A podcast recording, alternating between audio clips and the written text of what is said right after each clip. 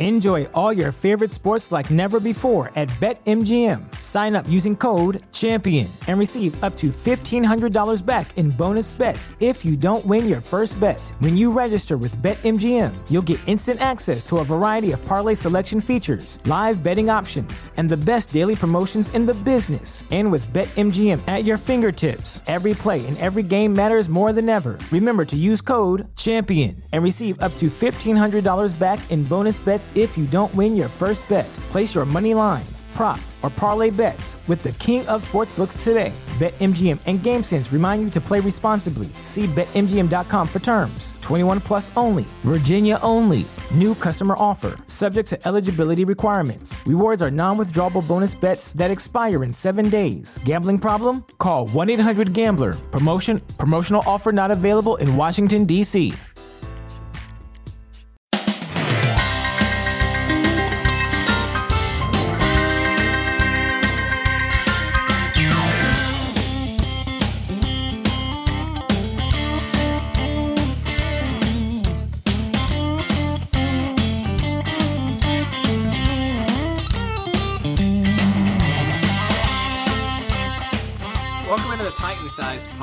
Podcast. I'm Luke Worsham, joined by the other two hosts of the Titan Sized Podcast, Matthias Wadner and Will Lomas.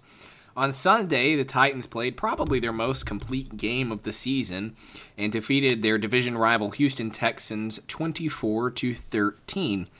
Now, a lot of the Titans games recently at the end of were like, you know, yeah, they won, but they looked ugly against the Colts and they had to go to overtime and to beat the Browns and you know, they picked off Joe Flacco twice, but they couldn't do anything with the turnovers. This was a game where aside from a blown coverage on defense that allowed Braxton Miller to get a 57-yard catch and then, and then Adoree Jackson fumble very early in the game, the Titans played mistake-free football. They stuck to their game plan. They ran the football extremely effectively and their defense got a turnover in the end to seal the game, in addition to four sacks. So, I, I all those stats and numbers to say, I think the Titans played their most complete game of the season on Sunday, and there's really not that much to complain about. They took care of an inferior opponent, and they didn't do so in a way that made you scared about anything. Yeah, and uh, I think most importantly, uh, we didn't lose, so Yep. that's good. We got the eight and four, which is uh, a really good spot to be in, uh, considering the AFC playoff uh, standings right now, uh, and we're still in first place in the AFC South. So I don't know what else Titans fans could want. I know obviously um, we would we would like uh, a more uh, I don't know I guess a better start for to, per se uh, because we really haven't been starting games very well. Um, but we got it together uh, over the last uh, three quarters, uh, and we came out with a W. And I thought this was Mariota's possibly his best game of the season. Uh, he looked really comfortable. Um, which which is a good sign uh, after he after a couple bad weeks, uh, a pretty rough stretch. So uh, I, I, I'm I'm feeling pretty good about the team. Uh, even though I do think this next week is going to be a bit of a tough game at Arizona, but really important to get uh, to get these two division wins in a row, and I and uh, yeah, no, I, I feel I feel good about the team going forward. Yeah, it was good. Um, Henry and Murray split carries, which was nice to see. They gave it to Henry when they were supposed to. Murray looked like he was capable again. Uh, Mariota had a good game. Walker looks like he's in Pro Bowl form. He looks great. Um, most importantly, the defense. Uh, you know, we talked about Mhm. earlier. Outside of one play where they got gashed, really controlled the game well. Hopkins made great catches on the sideline to convert third downs, but that's what he does. Only touchdown they allowed um, was that kind of trapping diving catch that the that I think Anderson had. Uh, yeah, Anderson had, Yeah. and it was you know half an inch either way from hitting the ground or getting tipped. So you can't be too mad at that. It was just a really good pass from Savage, who had a, not a bad game. So yeah, all, all in all, I don't know a time when I've seen them be this effective. You'd like to see them score a little bit more, especially you know in, in the middle part of the game where uh, they you know they scored 10 in the second but after that it kind of dipped a little bit but uh, no i mean it's hard to complain about winning by double digits against Tom Savage played like Tom Brady at times, so um, the fact that we held them to 13 points is actually pretty good. The defense has been has been on fire recently, and it's good to see. Yeah. So back when Jeff Fisher was the coach of this team, and back when he was winning a lot of games with this team, uh, his two kind of defining principles of his coaching philosophy came down to win at home and win in the division. And that's really what the Titans' goal was heading into this year was to reestablish the home field advantage of Nissan Stadium and to, unlike last season, take care of business inside of the division. And they have absolutely done that this year. Only one loss at home, and that was to the high powered offense of the Oakland Raiders. And they've only lost one game in the division, and that was in the colossal massacre that occurred at um, NRG Stadium in Houston, and back in like week three or four. So aside from a couple of losses, which are understandable, I mean Deshaun Watson was on fire when, the Titans faced that offense. The Titans are taking care of business. They're winning at home. They're winning in their division. They're even winning on the road, and, and that is a formula to win your division and go to the playoffs and be a successful football team. Yeah, um, I think Titans fans need a need a little refresher uh, because just two seasons ago, uh, Marcus Mariota was throwing the ball to Dorial Green Beckham. Um, and uh, we were losing games to the Cleveland Browns. Uh, we were losing close games to the Colts and Jaguars, who were not good. Um, and we were just losing a lot of these games uh, that now we're winning, and we're doing so in in. I mean, it's not blowout fashion, but we're still beating them anyway, uh, and we're doing it. We're doing it pretty consistently, which is exactly what you want from this team listen, we're not the Patriots yet. We're in the in the second year of almost a complete rebuild, um, with a new coaching staff, uh, with a new GM, new front office people. So uh, we're on the right track right now. We won not, we went nine and seven last year, and we're on pace to to best that this year. Um, and there's something that needs to be said about that because that's not easy to do in the NFL. This is a game where the football is a game where year to year uh, these teams don't have much consistency outside of maybe outside of like the Patriots and the Steelers just because they've created this this amazing culture of football. Um, and honestly, it looks like the Titans uh, are have been able to do that, and they've been able to do that while not, not getting uh, the best performance from their star quarterback. So I'm I'm I'm feeling good about the, the franchise in general, uh, and I think Titans fans need need to slow their roll a little bit. yeah, I mean we're all Titans fans, so you know we're not going to claim to be completely impartial and you know pretend like we don't care about the games. We do care about the games, it, so much so that I can remember often coming back on a Sunday night, making my drive back home, and just the whole time trying to find one or two positives from another loss. It's I have spent the last two years primarily, but you know, it, I guess the last three years justifying losses that you know good teams weren't losing. You know, good teams are finding ways to win ugly, and you know, and as much as I want to win pretty, I was tired of losing, losing ugly and losing pretty. All, all that stuff is not for me. I'll win ugly, I'll win clean, I'll win however. But Titans fans are finding the bad in a good situation where we've been used to doing the opposite. So take a minute and just realize we're eight and four, twice as many wins as losses. There's four games left in the season, and we're already guaranteed that we won't have a losing season. You know, so Uh, it's been a long time since we've had that kind of record at this point in the season. So it it's good to be on top. enjoy this moment. Don't wish it was going better. Just enjoy where we are now and be happy that we're a young team with a wide open window to continue to get better. We're not at the end of our rope like some teams. So just sit back and enjoy and be happy for what's coming. Yeah, listen, we we've gotten blown out two times, but we've been in 10 of 12 games and we really should have won that one against the Dolphins because Matt Cassel was our quarterback. So I think we're I think we're doing just fine. I was going to say that uh, in the next couple days, I'm going to write uh, an article talking about where the Titans were three years ago at this point. But as a sneak preview, uh, three years ago uh, to the day, the Titans were coming off a loss to the Houston Texans by a score of like mm-hmm. 44 to 17 and they were about to uh, face the New York Giants at home, a game that they would ultimately be blown out in. Um, and they fell in those two games to like two and thirteen on the season. The fact that the Titans are eight and four, have the division lead, played probably their best football of the year on Sunday, or pretty darn close to it. Marcus Mariota seemed to not be in his slump anymore. He didn't make any risky decisions or even have any near interceptions. So I, there's a lot to be excited about if you're a Titans fan, and this is a moment that for the past eight years, Titans fans have longed for, have longed for the day when the team finally has a franchise quarterback and finally have a head has a head coach that knows what he's doing, and finally can play cohesively as a team and win football games. And for whatever reason, they have such a bitter attitude towards it. It's so confusing to me. Yeah, yeah. we we we might have the most negative fan base. I mean, I don't I don't want to ruffle any feathers, but we really are a pessimistic bunch. like we're eight and four, uh, and we should be used to like these double digit loss seasons uh, that we've experienced so often over the past decade and, and even further than that uh, in the mid 2000s when on those Jeff Fisher teams that were just atrocious. Uh, so I don't know. I'm enjoying this. Uh, it, it, hasn't been easy just because these games are close, uh, and I get really nervous. But I mean, we're pulling them out, and uh, that's all I could really ask for. Another thing that's different about this team that you know fans haven't had in a long time is this team cares. You know, when they're doing poorly, the team gets mad.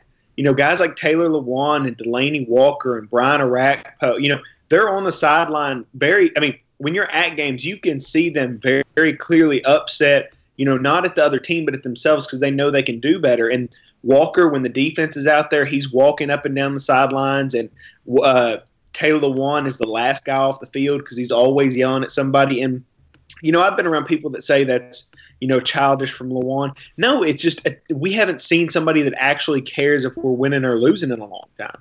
You know, Taylor Lewan is the first guy to say that the Titans are you know, not going to be pushed around anymore. You know, this is his team now. You know, this is their team. It's not a group of people who are just collecting a paycheck because they couldn't find the offers they were wanting in free agency or guys who wish they weren't drafted there. This is guys who believe that Tennessee can win and leaders like like we said, like Mari- like Marcus Mariota, like Walker, uh, like I mean, all those guys that you know we're taking for granted a little bit now. We're to miss them when they're not there anymore. Especially you know, and I've gone back to him over and over. Delanie Walker is you know very vocal, and we have not had that in a long time. You know, talking about how the Titans are going to be good and going to continue to get better, and they're to make national media talk about them, and that's you know a belief that we haven't had in a long time. And he's right. So, you know, enjoy the players you had now, enjoy the moment you're in, and be excited to be winning games instead of losing. Yeah, on the on the last two drives of this Texans game, uh, we kind of saw a little some remnants of the old Titans, and we saw a glimpse to the new Titans. Uh, that fourth and nineteen that they converted, that was the most Titans thing I've ever seen in my life, uh, because that used to happen so often. I thought we would Savage just give was up about these to run long... for the first down for a second. he might he might have gotten it too. I don't know, but he made a great throw anyway. But I mean, I've seen that just happen those long conversions so many times as a Titans fan. But I mean, we would not in the past we would not get that play from LeShaun Sims, a fantastic interception uh, to almost seal the game, and then on the next drive you get a Derrick Henry 75 yard touchdown uh, which when's the last time we closed out a game like that? That's just that's that's just awesome. You you didn't used to see that in past seasons, and in fact, you used to see it on the other side. Uh, for instance, Donald Brown, 80-yard touchdown against us when we, all we needed was one stop. So uh, it, it's good to be on the other side of those of those outcomes. Yep. Um. So, uh, Will, you had an interesting Twitter exchange with uh, Connor Rogers, and I don't know if we've ever called him out by name on this podcast. He's the co-host of the Stick to Football podcast, which is produced by Bleacher Report. We're big fans of one half that podcast. I think all three of us really like Matt Miller for the most part. But Connor Rogers uh, has been talking about uh, how bad uh, Adoree Jackson is and how he really doesn't do anything transformational, if that's a word. I don't transformational. Uh, he doesn't do anything uh, for, for, for the defense and he absolutely does. Like, Adoree Jackson is really, really good, and it, it showed again because uh, I mean I don't know that at any point he was on DeAndre Hopkins, but he and Logan Ryan were able to hold DeAndre Hopkins to 80 receiving yards. And DeAndre Hopkins may be the only receiver where the Titans hold him to 80 receiving yards, and we consider it a, a good night. Yeah, yeah. this was. Let, let me no, go ahead. Go ahead. About the original. Okay, so this originated because um, in midseason, Bleacher Report had the podcast, and they talked about you know a mock draft, and they gave the Titans Isaiah Oliver. Well, they they didn't. I, I, shouldn't say that. Matt Miller gave the Titans a pass rusher, which I'm all for. Then Connor Rogers said that they needed Isaiah Oliver uh, because they needed a corner because Logan Ryan wasn't working, and I, I believe his words for Adoree Jackson was, "He is what we thought he was. He's an athlete. He's not really worth a first round pick." Which, at the time, if you weren't watching the hmm. games and you were seeing that you know he didn't have any interceptions, I, I, can understand how you might make that incorrect assumption, but it, it's just it's just not true, and it hadn't been true since about week three of the season. You know, he's progressively gotten better and better it, it, to the point where he was going from being one of the most targeted corners to being one of the least targeted corners.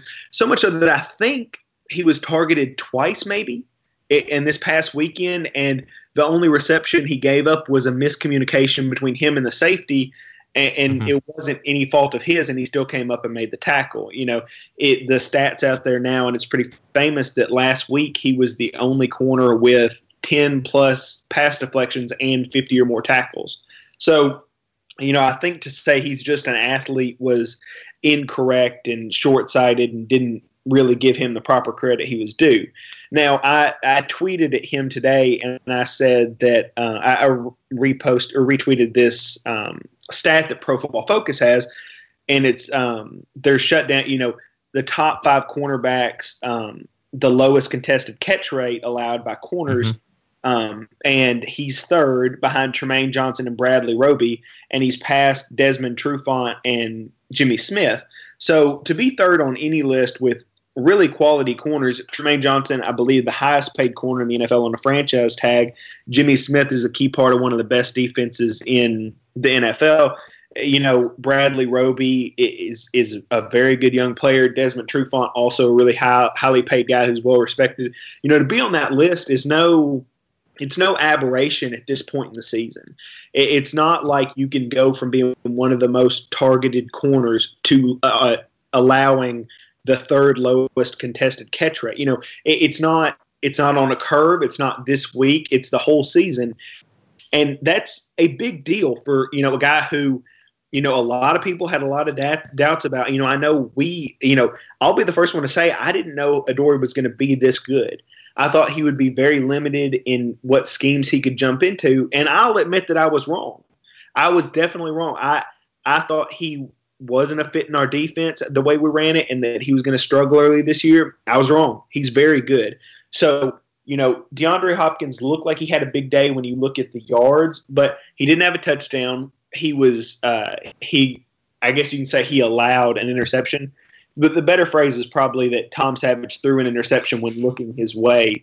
So, you know, it's it's a big deal to have guys who can stop that when you're used to seeing T.Y. Hilton and Hopkins go off and having career days against you for the last three or four years.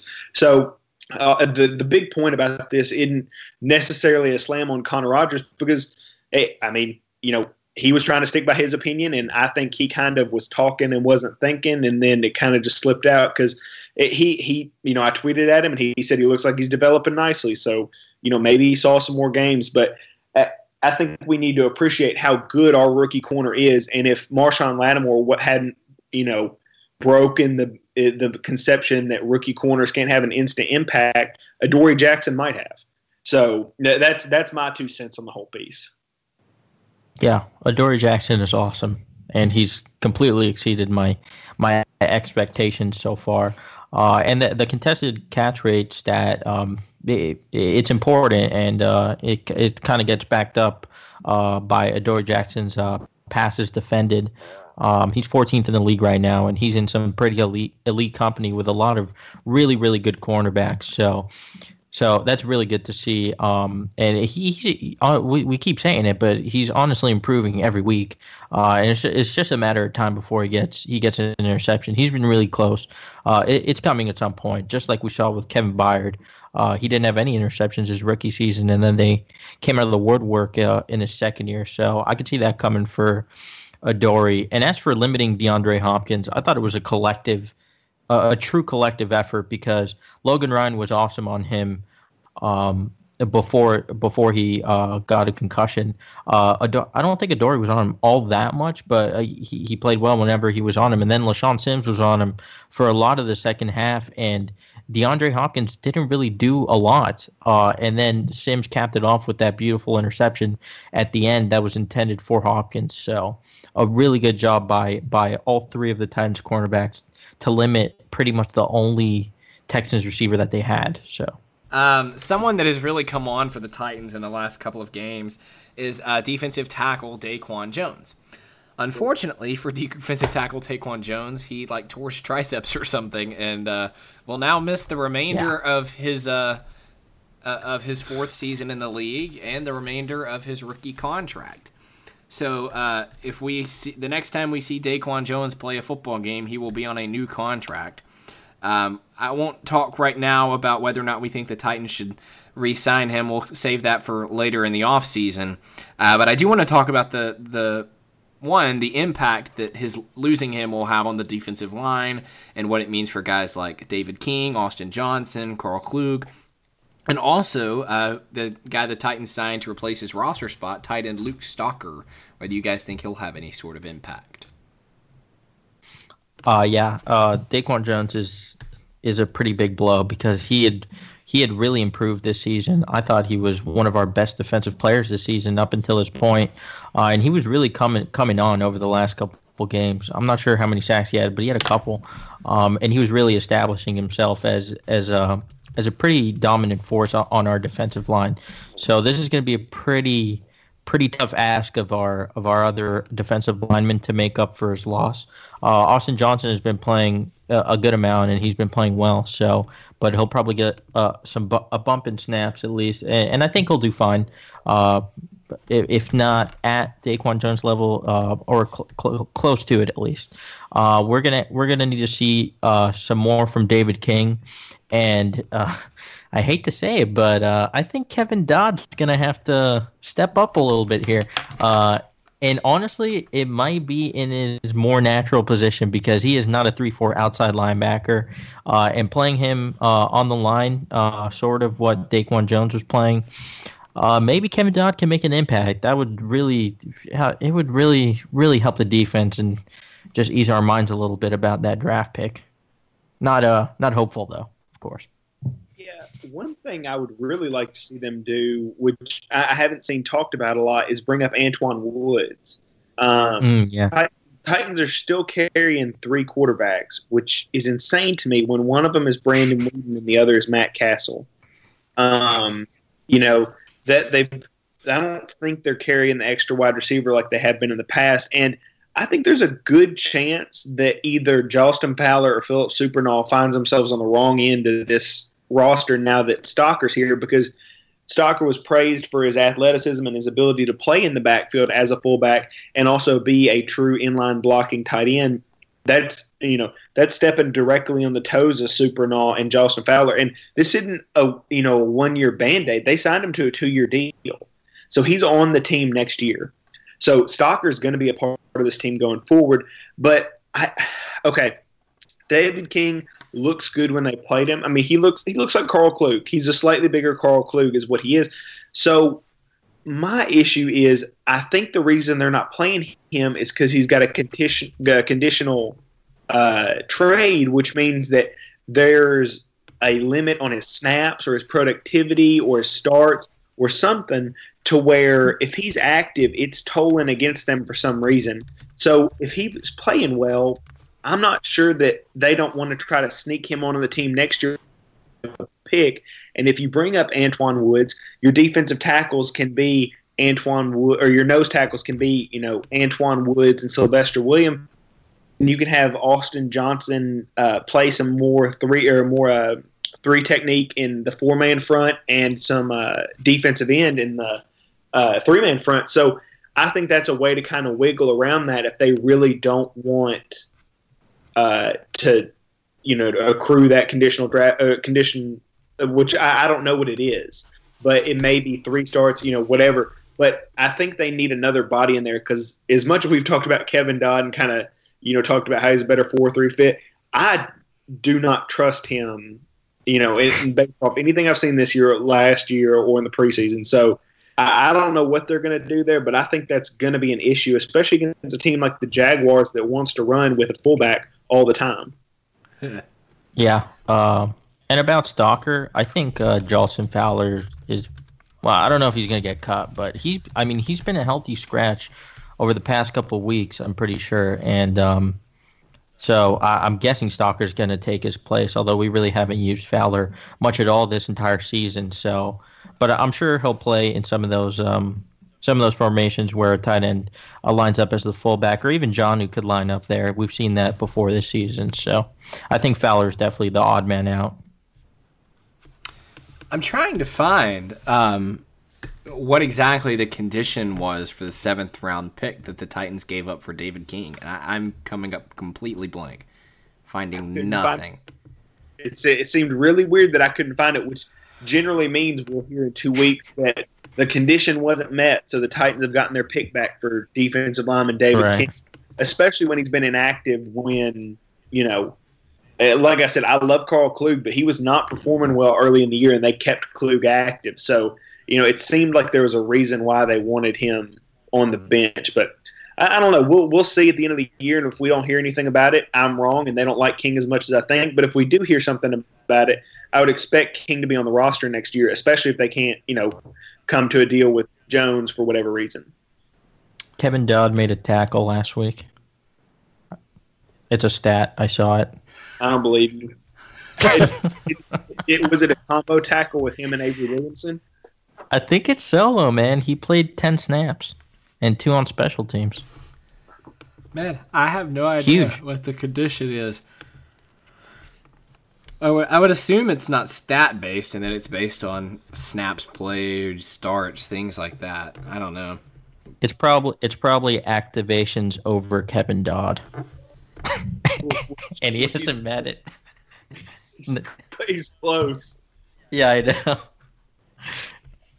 Um, so uh, I know uh, as we get towards the uh, the off season, especially in years past, we really want to start talking about the draft and free agency and getting our, ahead of ourselves.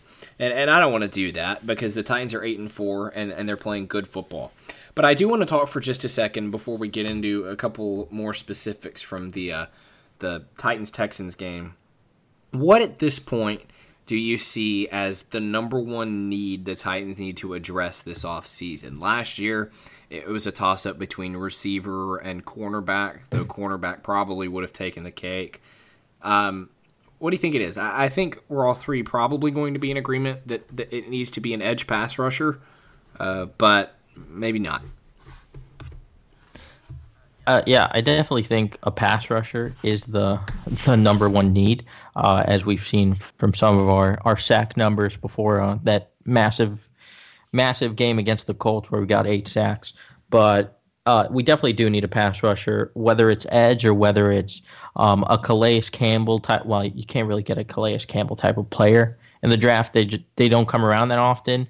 Uh, but a player that could play in a three-four similar to Campbell.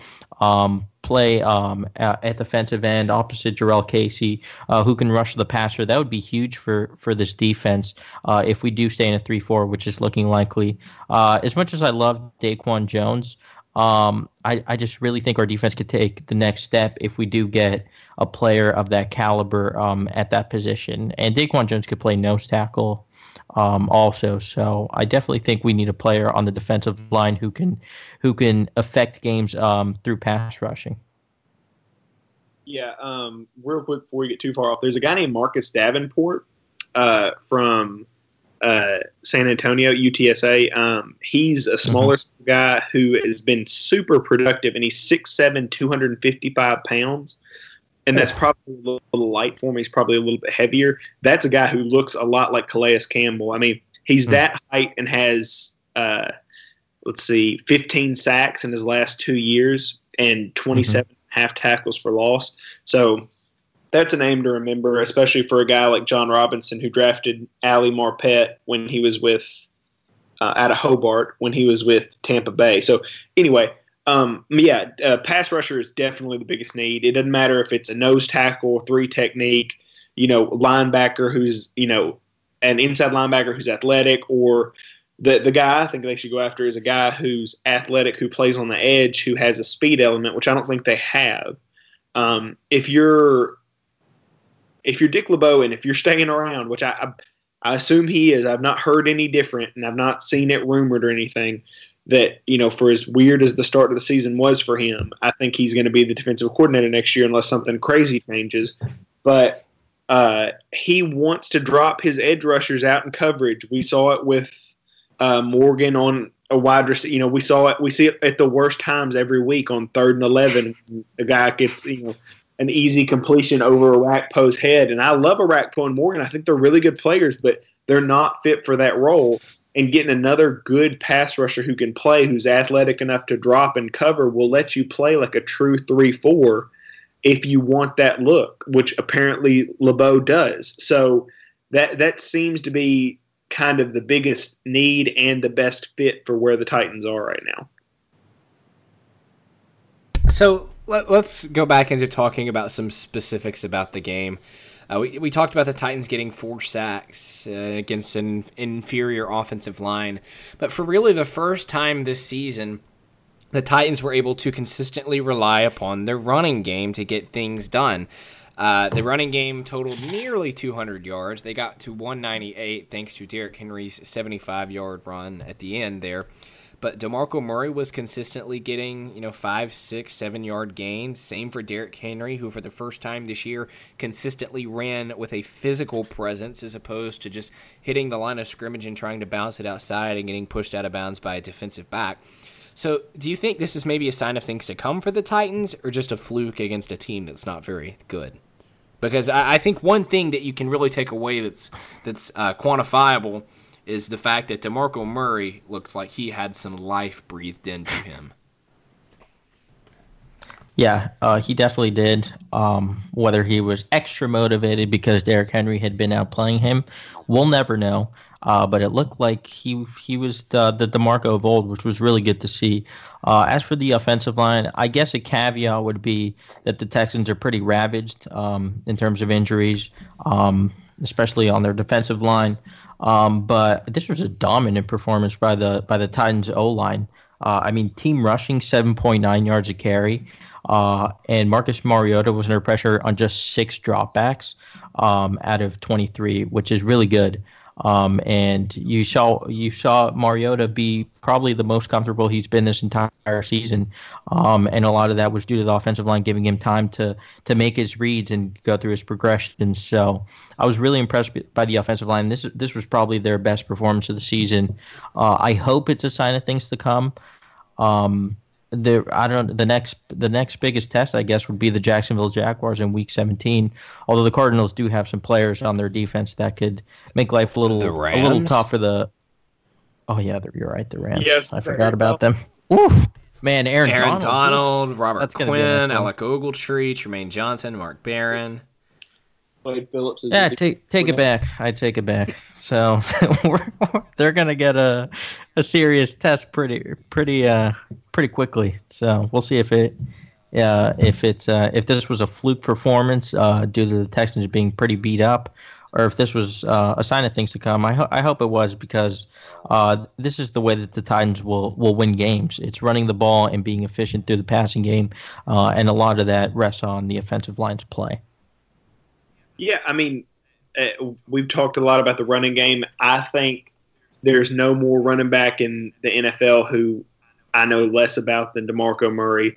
Uh, you know, I would have sworn that this week would have been another bad week, and then it was going to be the week where Henry took over. And then he goes out and has probably his most consistently good week of the year. You know, even against the Seahawks, the whole first half it looked like he couldn't run the ball. But that that wasn't the case this week. I mean, he looked like a different running back. It looked like he, you know, was aggressive in the hole, lowering his shoulder, running, which is what we saw last year. And if you listen to Mike Keith, he swears up and down that Murray's been hurt all season and that he's got a hamstring and a shoulder that's bothering him, and he had a hand hand stuff in the preseason, and that there's probably other stuff that we don't know, which means that there's probably other stuff that we don't know, and there's some legitimate value to that because Mike Keith is privy to a lot of information that we're not. So, you know, he's probably playing banged up, and that's an excuse for him. Um, it doesn't excuse why he's not hitting the holes correctly and why he's misreading blocks sometimes, but um, it does it does kind of tell you why he might be looking for that big hit instead of trying to lower his shoulder and get four, um, which is what he did well last year, like I said. So I, I, don't know. Maybe it's not time to completely write off DeMarco Murray because he looked good this week, and Henry, of course, looked really good. Um, I want to talk about the offensive line and specifically what Mariota does to help the offensive line. In this last game, which this is not an aberration, he does it all the time he got Clowney to jump off three times. It, it is hard to get guys to jump off one time. He's done. He does it every week. It seems like he must lead the NFL in drawing off sides. I mean, he's eh, one of the best quarterbacks I've seen ever do it. And it, the only other guy who's closer is Aaron Rodgers, and I think that sticks out in my head more because he hits big, deep plays when that happens. And the Titans mm-hmm. don't have uh, a, uh, Nelson yet. They don't have a Jordan, you know, they don't have a guy who can go down and make that play yet. And Corey Davis or Taywan Taylor may turn into that guy, but that that's for later. Clowney had more or equal uh, offsides penalties as he had tackles in the game. So that speaks to how well the offensive line controlled the Texans' best defensive player, quote unquote, and um, how well Mariota does it changing up his cadence so guys can't run full speed and tee off. So you know, credit the offensive line of the run game. It was a really good game, and I I don't know how you can look at the stats and watch the game and think, you know, they should have done anything differently, especially because one of the sacks that Mariota is listed with was a slide in the backfield that he had so that the clock would keep running and try instead of trying yeah. to throw the ball. So really it was one sack. And even then it was more at line of scrimmage. So uh, kudos to an offensive line who has not played consistently yet this year, but who looks to be rounded into form. Also, about Mariota, um, he is killing it as a runner. Like mm-hmm. he is a serious weapon. Five touchdowns uh, on this, this offense. Yeah, it's crazy. He might finish with like seven or eight rushing touchdowns. When's the last time a, a running quarterback did that? Maybe like Russell Wilson a couple years ago. It's awesome. Yep. Absolutely. Um, so we, we were talking a little bit about, uh, or before we recorded, about how good a football player Delanie Walker is, and that this team keeps trying to bring in receivers. Last year it was Tajae Sharpe and Rishard Matthews. This year it was Corey Davis, Taywan Taylor, and Eric Decker. Yet, the Titans' number one receiving option remains their 33 year old tight end because he is so good that he is still playing better than Corey Davis, the fifth overall pick of the draft, and Eric Decker, a guy who had several thousand yard seasons with Peyton Manning. You know, I love Travis Kelce and I love Rob Gronkowski, but it would honestly be a toss up for me. And I know I'm a little biased because I watch Delanie play every week, but Delanie Walker is just such a good football player. I'm not sure I wouldn't take him maybe not over those other two elite tight ends that we have, but certainly in in the same conversation, and, and it would be a tough decision if I had to pick between those three players. Yeah, I'd go so far as to say Delanie has been the best tight end in football this season, uh, and I don't even think it's a hot take. And he's doing it at 33 years old. Like that doesn't make any sense to me.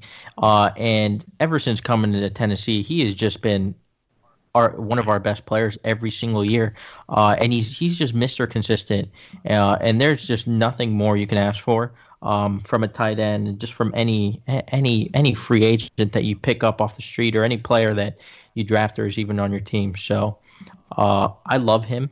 He is the best, uh, and he's been doing all of this with uh, some nagging injuries. He seems to get injured every week, and then he just comes back the next week uh, and he dominates. And he's still the focal point of this passing offense, and it's because he's just that good, uh, and because no one no one on the receiving group is really stepping up, uh, especially with Rishard injured. Yeah, I mean, again, this is a very pro Delanie Walker show, so I'm I'm definitely biased. But first of all, I think it's not even close. It's the best uh, free agent acquisition the Titans have had, at least in the last decade. Um, mm-hmm. In terms of what he's done for the team and how productive he's been, and how much of a you know, how reliable he's been, I'm not sure there's been a more reliably dominant, I would say, uh, tight end in the NFL over the last four years. Since Walker's gotten to Tennessee, Gronkowski's gotten hurt. Kelce's had his emergence, but it's it's not like he's always been this good. Uh, you know, Greg Olsen looked like he was going to be that guy, and then he got hurt this year. Week in and week out, Walker is almost good. You know, guaranteed to get you sixty yards and four catches. You know, he is mm-hmm. consistently in the right places, consistently helping drive, stay, you know, sustain.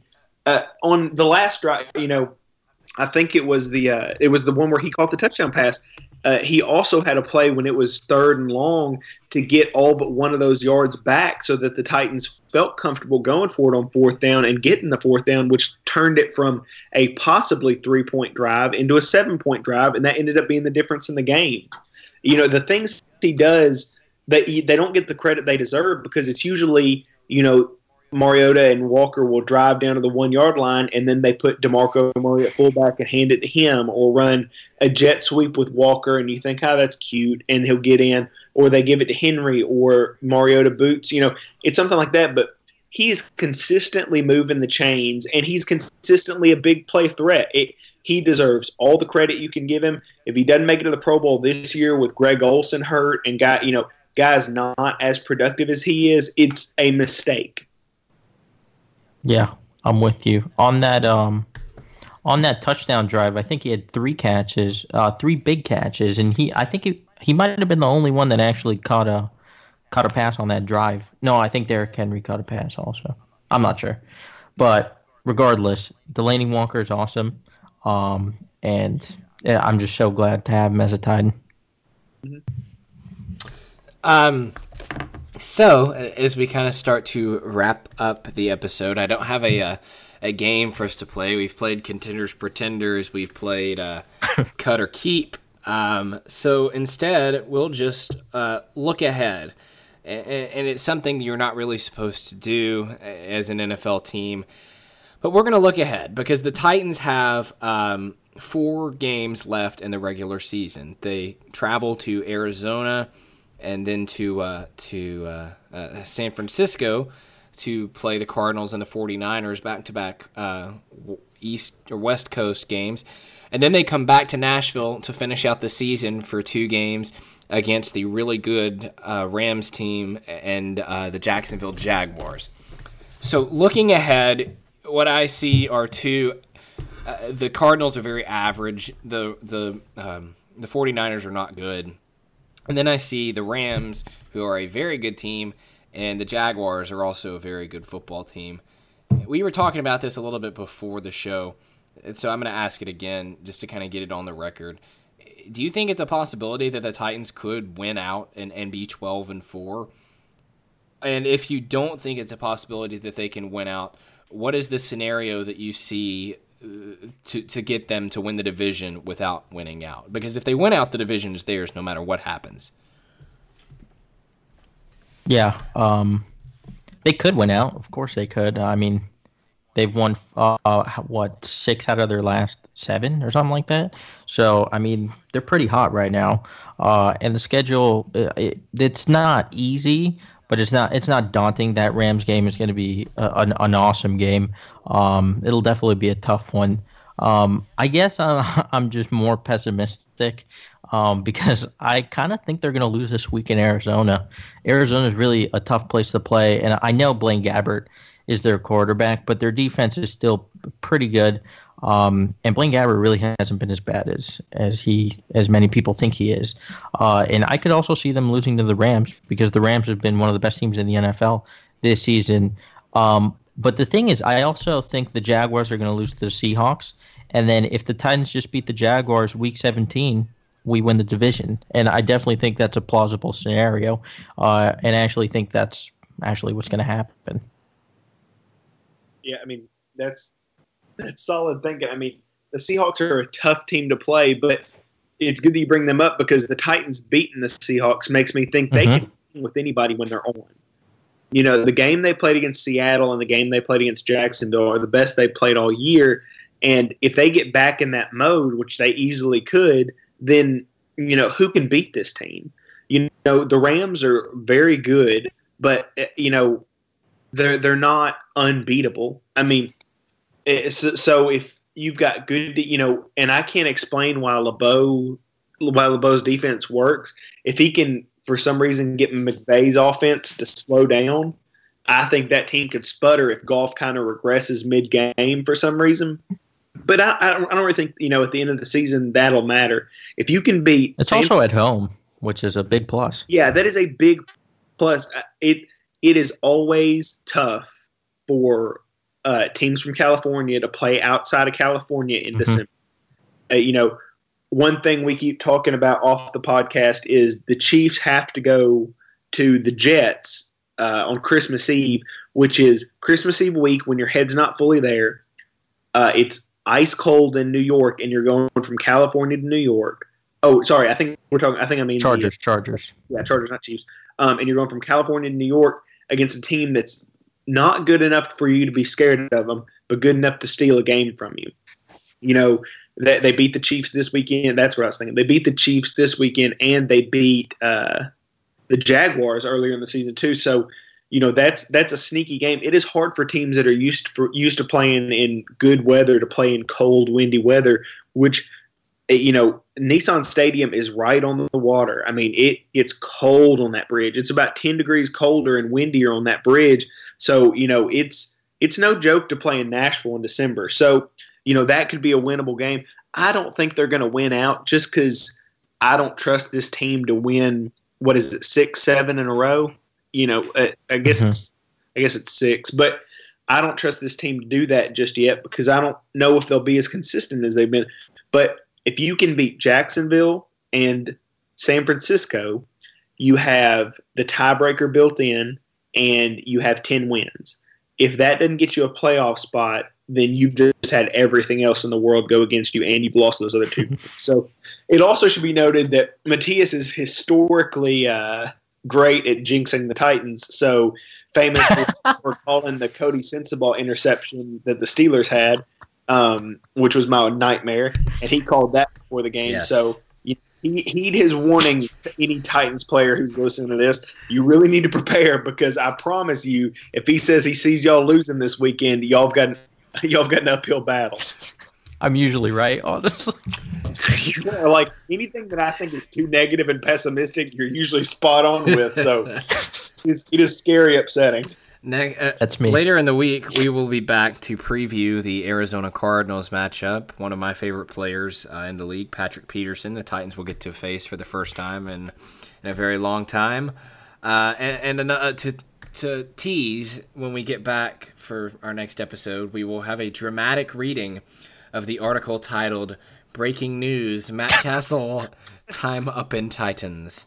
So uh, Check it out. yeah, uh, you can go find the link on my Twitter for that. And um, until then, uh, this is uh, Luke Orsham for Matthias Wadner and Will Lomas. Thank you for listening to the Titan Sized Podcast. We will talk to everybody at the end of the week. Enjoy all your favorite sports like never before at BetMGM. Sign up using code CHAMPION and receive up to $1,500 back in bonus bets if you don't win your first bet. When you register with BetMGM, you'll get instant access to a variety of parlay selection features, live betting options, and the best daily promotions in the business. And with BetMGM at your fingertips, every play and every game matters more than ever. Remember to use code CHAMPION and receive up to $1,500 back in bonus bets if you don't win your first bet. Place your money line, prop or parlay bets with the king of sportsbooks today. BetMGM and GameSense remind you to play responsibly. See BetMGM.com for terms. 21 plus only. Virginia only. New customer offer. Subject to eligibility requirements. Rewards are non withdrawable bonus bets that expire in seven days. Gambling problem? Call 1 800 Gambler. Promotion. Promotional offer not available in Washington, D.C. Everybody in your crew identifies as either Big Mac Burger, McNuggets, or McCrispy Sandwich. But you're the filet fish Sandwich all day. That crispy fish, that savory tartar sauce, that melty cheese, that pillowy bun. Yeah, you get it. Every time. And if you love the filet of fish, right now you can catch two of the classics you love for just $6. Limited time only. Price and participation may vary. Cannot be combined with any other offer. Single item at regular price. Ba da ba ba ba.